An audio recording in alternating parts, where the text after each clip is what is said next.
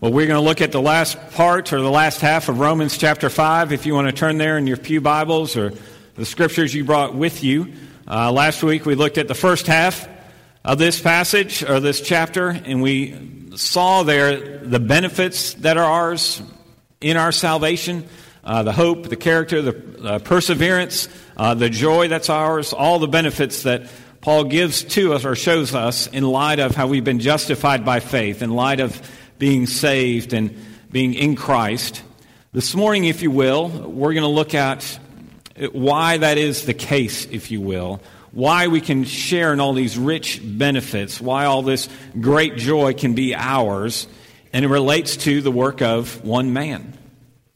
At home, I have a set of biographies, three-volume biography of one individual. If you were to lay them flat, it'd be about 10 inches high. If you were to count the pages, it'd be almost 3,000 pages long. A biography of one individual, Winston Churchill. I haven't read all of these 3,000 pages of it. I've read some of it. But if you've got a biography that's 3,000 pages long, then you're a person that's done something significant. You've done something weighty, and you've really impacted other people's lives. This morning, we're not going to look at the work of just one man. In a sense, we're going to look at the work of two men. And Paul outlines the work of each one of these individuals and how we are, all of us, no matter who you are, where you're from, have been infected by the work of one individual. And the work of the another individual is, in some cases, remains to be seen. So let's stand for the reading of God's Word. Romans chapter 5, starting in verse 12, and I'll read through verse 21. Romans 5, starting in verse 12. Therefore, just as sin entered the world through one man, and death through sin, and in this way death came to all people, because all sinned. To be sure, sin was in the world before the law was given, but sin is not charged against anyone's account where there is no law. Nevertheless, death reigned from the time of Adam to the time of Moses, even over those who did not sin by breaking a command, as did Adam, who is a pattern of the one to come. But the gift is not like the trespass. For if the many died by the trespass of the one man, how much more did God's grace and the gift that came by the grace of the one man, Jesus Christ, overflow to the many? Nor can the gift of God be compared with the result of one man's sin. The judgment followed one sin and brought condemnation, but the gift followed many trespasses and brought justification. For if by the trespass of the one man death reigned through that one man, how much more will those who receive God's abundant provision of grace and the gift of righteousness reign in life through the one man, Jesus Christ? Consequently, just as one trespass resulted in condemnation for all people, so also, one righteous act resulted in justification and life for all people. For just as through the disobedience of the one man, the many were made sinners, so also through the obedience of the one man, the many will be made righteous. The law was brought in so that the trespass might increase, but where sin increased, grace increased all the more, so that just as sin reigned in death, so also grace might reign through righteousness, to bring eternal life through Jesus Christ our Lord. This is God's Word. He gives it to us because He loves us. Let's pray together. Father God, You give us truth. You give us grace. You give us love. You give us Yourself. You give us Your Spirit. You give us Your Son. We ask in these moments that You would make Your Scripture, Your words, true to our hearts, true to our faith, and increase our knowledge and love for You. In Christ's name, amen. Would you please be seated? Simply put, what Paul is doing here, he's drawing a contrast between Adam and between Christ to give us a fuller picture, a fuller, richer understanding of what this salvation is that we possess and that He gives to us. I can remember many years ago, going to the funeral of my grandmother, and like most funerals, there was a table kind of set off to the side or one part of the room, and it had like maybe a dozen framed pictures up on this table, and they're all pictures of her in different stages of life. When she was a little tiny one, when she was a teenager, when she was getting married, when she had my father and his brother, all these pictures, different stages of her life. And I remember seeing one picture there, the framed picture, and she had to be like in her 20s, maybe her late teens. And I looked at it, and I was like, that looks just like my sister. I couldn't believe it. It looks just like her. I had never really seen any pictures of my grandmother when she was younger. I mean, I've always known her as my grandmother. She's always been retired. She's always been there. She's always been a gray hair, so to speak. You know, it's hard for me to imagine her being young and her being my age at some point in her life and getting married and having children. And yet to see that picture when she was younger gave me a fuller, richer understanding of who she was. That contrast of her being young with my experience of knowing her only in her later years gave me a richer understanding of just who she was. And that's what Paul is doing here. He's drawing this contrast between Adam and Christ to give us a richer and fuller understanding of our salvation, an understanding of our situation, understanding of our problem and our need for him in our lives. And so that's really the outline, is what do we learn about Adam regarding our salvation and our need for Christ? And what do we learn about Christ and this salvation that he has brought to us? So simply 2 points. What do we learn about Adam? Or what does Adam teach us, and what does Christ teach us? So what do we learn about ourselves, really, from Adam? Look again at verse 12. I'm just going to read verse 12. Paul writes, "Therefore, just as sin entered the world through one man, and death through sin, and in this way death came to all people because all sinned." I want to pick on the 2 words that Paul uses there, sin entered. For the first thing I think we need to highlight here, sin entering into the world. And what I want to put before you here is to think about sin as not just a mistake, but think about sin as more of a revolt, if you will. I think you could make the case that the word sin has fallen on hard times in the sense that nobody really takes it that seriously. We kind of define it as a mistake. Oops, I shouldn't have done that. I'll try and do better next time. Religious people have a good understanding of sin or have some category about sin. Theologians have categories about sin. But by and large, that word sin has just lost weight. It's lost traction in our lives. It's no longer something that's heinous. It's no longer something that's offensive. It's no longer something that we should be running away from and trying to avoid by any means possible. It's seen just as simply as a bad decision. And I don't think this passage is going to mean that much to us.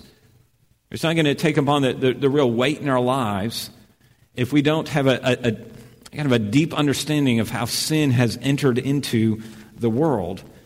It's obvious to see that Paul, as he talks about Adam and the work of this one man, he's bringing us back to the garden. He's bringing us back to passages like Genesis chapter 3. And there you can remember how Satan approaches Adam and Eve, and basically he says to them something like this. He says, "Don't you know that when you eat of this fruit, you will be like God, knowing good and evil?" Now, think about Adam and Eve at this point in their lives. It's almost like you can see them interacting with the serpent there, and you feel how they're naive about things. They have no category for wickedness, for evil, for sin. They have no understanding of that. And when the serpent comes and the Satan comes and says, "Take of this, and you'll know good and evil," they know about good and evil. That happens in their lives. It's just that they're not going to know about good and evil like God knows about good and evil. They're going to know about good and evil. They're going to know about evil from the inside, in the sense that they're going to be insiders to evil, insiders to sin and what that looks like. For example, think about it like this. Next Sunday night is the Super Bowl, okay? And so if you tune into sports radio or sports TV this week, you're going to hear all kinds of commentators talk about the Super Bowl. They're going to talk about the history of the Super Bowl. They're going to talk about different players in the Super Bowl. They're going to talk about these coaches. They're going to talk about why they think this team is going to win over this team, and so on and so forth. They're going to go on and on about the Super Bowl.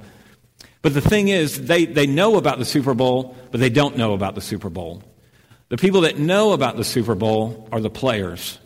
the ones that are on the field, the ones that are suited up, the ones that are on the line of scrimmage, the ones that are being hit, the ones that are making hits, the ones that are catching the football, running the football, scoring touchdowns, the ones that are going in and off the field, the ones that know what it's like to win, the ones that know what it's like to lose, they know about a Super Bowl. They are the insiders to a Super Bowl. They understand what it means. They're the real understanding of it. So yes, God knows about sin, but we are insiders to sin in the sense that we know it by experience. And we know that sin is more than just a mistake. Sin is a revolt, because what we're doing is we're dethroning God. We're pushing aside His authority, His command, who He is as a God in our life. We're pushing it aside, and we're taking over. We become the center of our lives. If there's any kind of category that we have for God, typically it's we think of God as an object now, something that we try to control or try to get something out of, because we are at the center of our lives. And this is why I think that we need to think about sin as more than just a mistake. Looking at what Adam did in the garden, it's not an oops, I didn't mean to eat from that tree, and I'll try and do better next time. There was so much more going on there. He was dethroning God. He was defying God. He was saying, in a sense, I know better what's good for my life more than you do. And this is why I think we need to talk about sin as a revolt. You do a survey of the Old Testament, certainly God is disappointed and frustrated with lying, with cheating, and unfaithfulness, all those types of things. But by and large, I think what you're going to find is God is upset with idolatry, this false worship that can go on in the midst of God's people. What's the first commandment? You shall have no other gods before me. The first commandment. And what he's saying there is that if you have another God, here's what all sin has itself in common: that we have dethroned God, that we've put Him to the side, and we're saying there's somebody else that's going to have more weight in my life. You get to the New Testament, what does Jesus urge us to be the primary thing that we need to be about? Loving God with all your heart, soul, mind, and strength. To have God at the center of your life.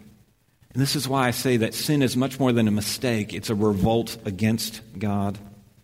The other thing I think we can pull out from this passage that we learn about Adam, and I think you may have noticed this, is the corporate dimension to the condemnation over sin.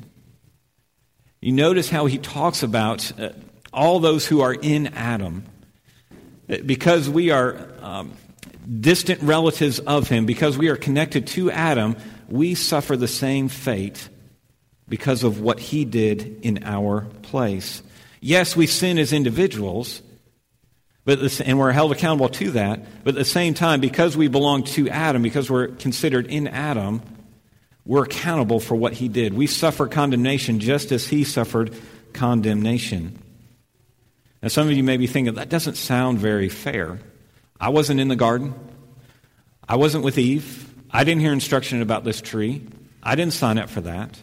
This doesn't sound very fair of God to hold me accountable for those things when I wasn't there. Well, some would put forth at this point what they call the representative view to answer that problem or that situation, the representative view of that.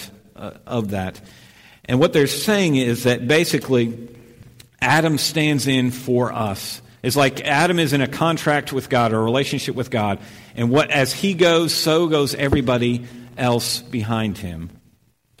We get what he earns, so to speak. He's our representative. Now, this idea of a representative is not foreign to us in this culture. R.C. Sproul talks about an example that goes like this. Say, for example, I hired a gunman to carry out a contract kill on somebody I was kind of frustrated with. I haven't done this. I don't know any names, so don't ask me. But say I hired a gunman to take somebody out, and they're caught for killing somebody. When I go to, and if when I'm discovered what I've done, I can be held and tried on first-degree murder, because it's like I'm the one that pulled the trigger, even though somebody else did it. That hired gunman, he was standing in for me. He was my representative, in a sense. I'm the one that's accountable for those actions. Another way to think about it is like this. Say that you want to refinance, say that I want to refinance the mortgage on my house, okay? And I get all the paperwork done, I get call the people, and I get everything ready to go. And when the day comes for me to sign those documents to finally seal the deal on this new mortgage, I discover I've got to be out of the country. And so what I decide to do is I'm going to get somebody else to sign those papers in my place. I'm going to get a friend of mine to do that. And for that to happen, they've got to have power of attorney. In the courts, they've got to have this power of attorney that says, even though you cannot be there because your friend is there signing for you, it's like you are there. They are representing you in those legal courts. It's the same with Adam. He represents us.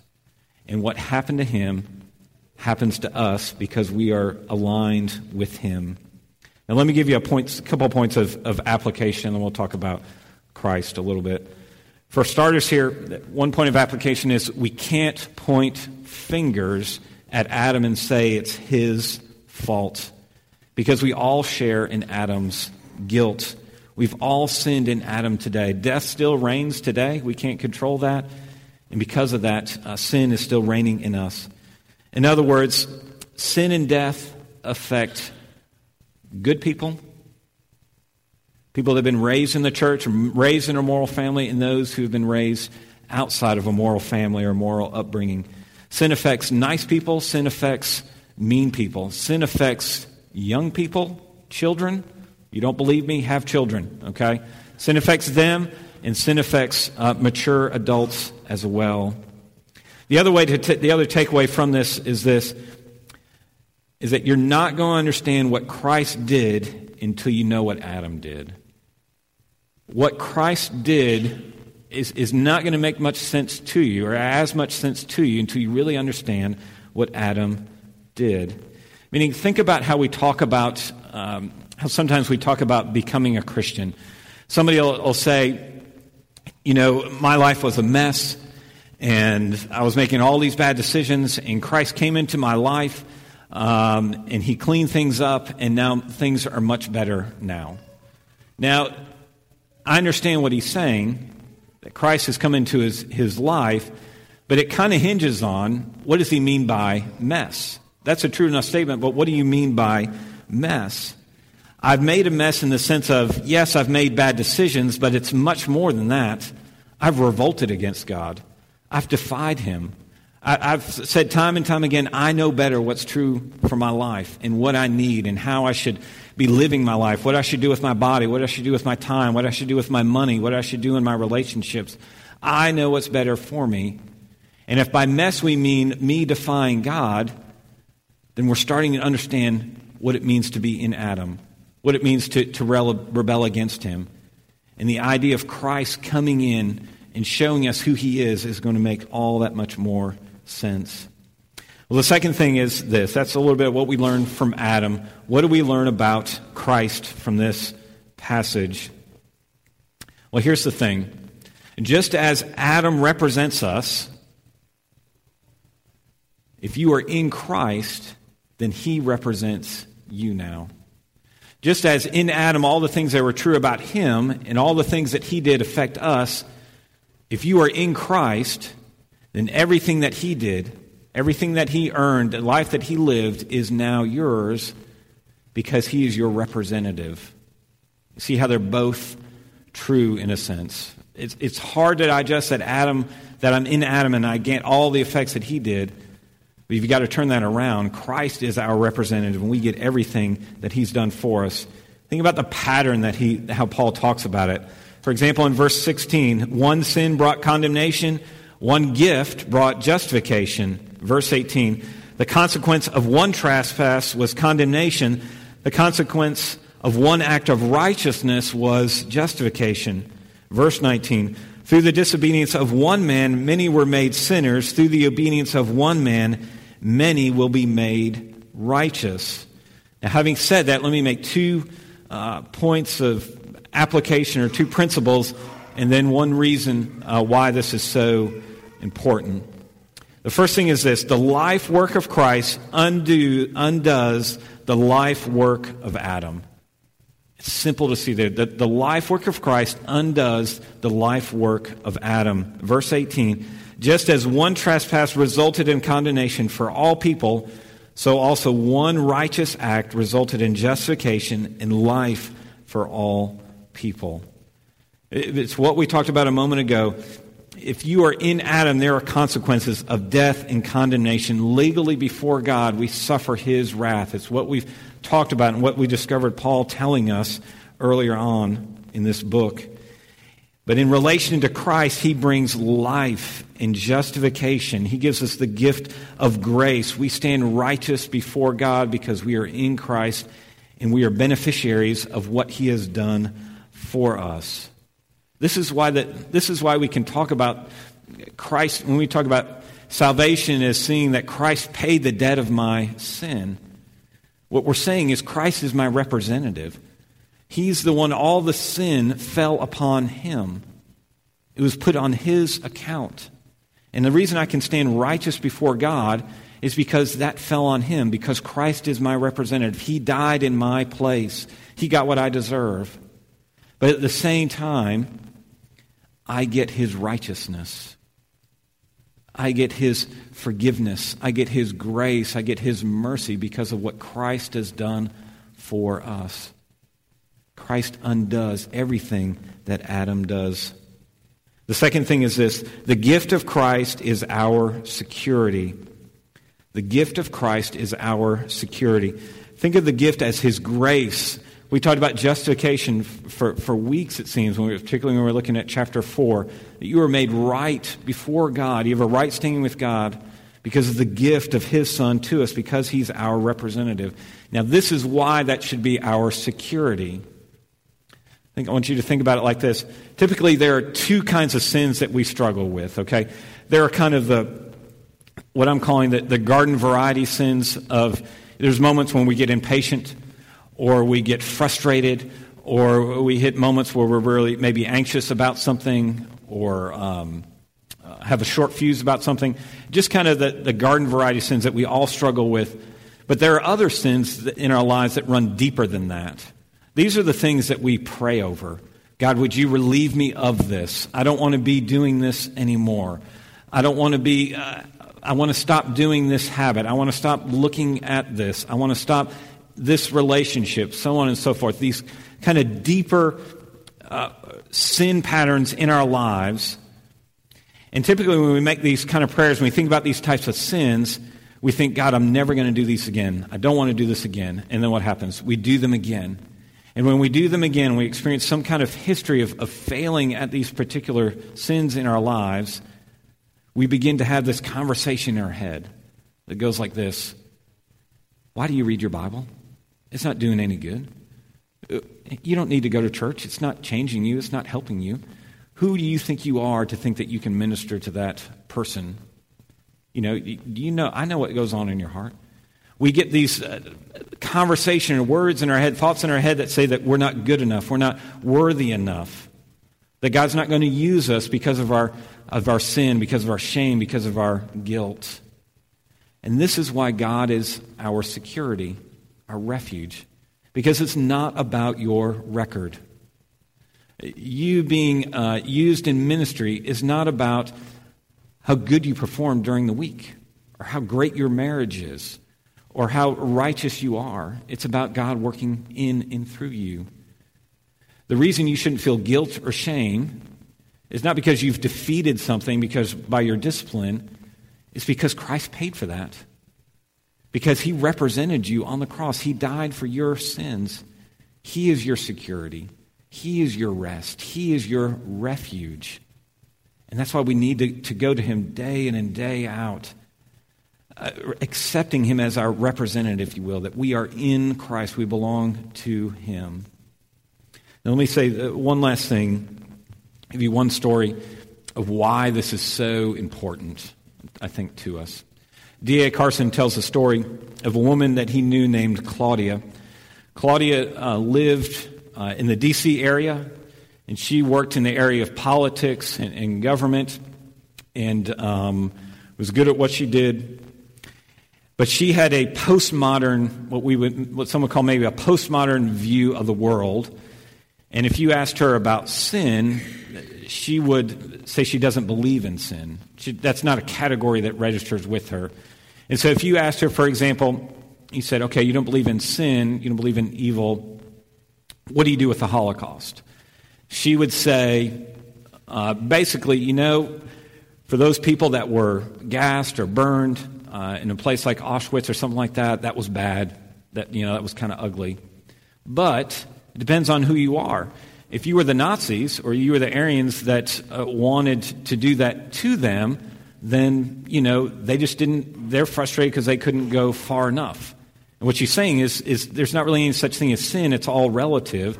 There's no real such thing as wickedness. It depends. It's all subjective to who you are and what your experience is.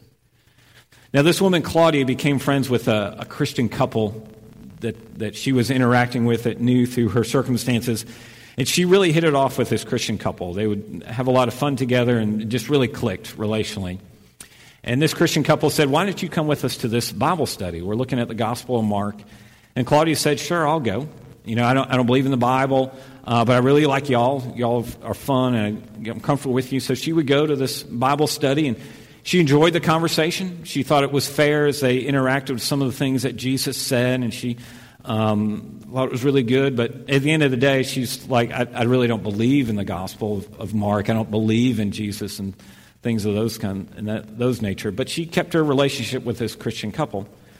Well, then Claudia goes overseas. She goes to Papua New Guinea for a work assignment.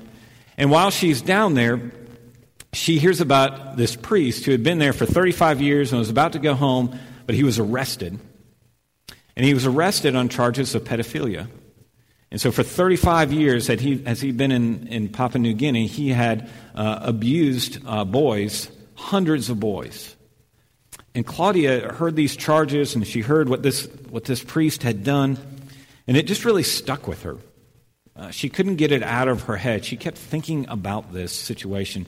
She kept thinking about those boys that were abused, and she says, I wonder what their relationships are going to be like. What does their lives look like after going through something like that? What are their marriages like? What are the children that they have? What's it going to be like for them to be a parent?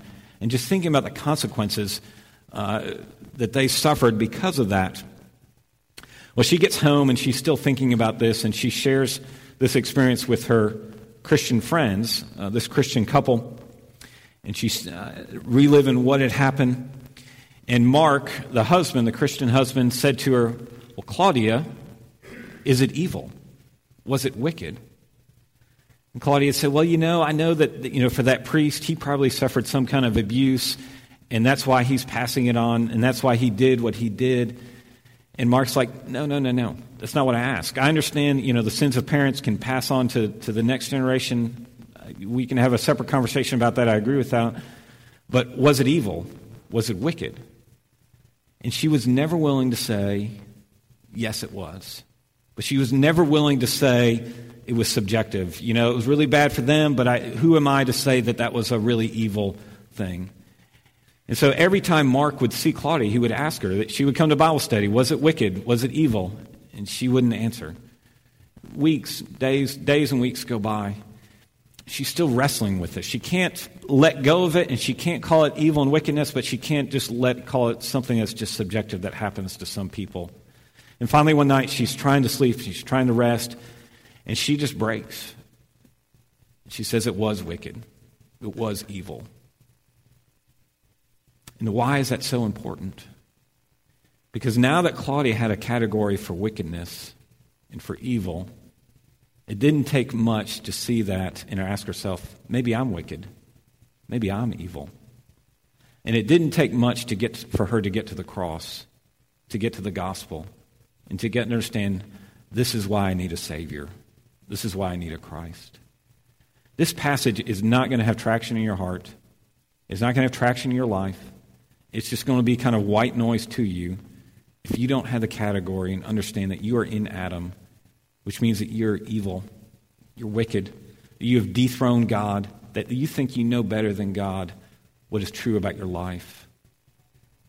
And you're not going to see a need for Christ for his grace, for his forgiveness, for his mercy, for his life.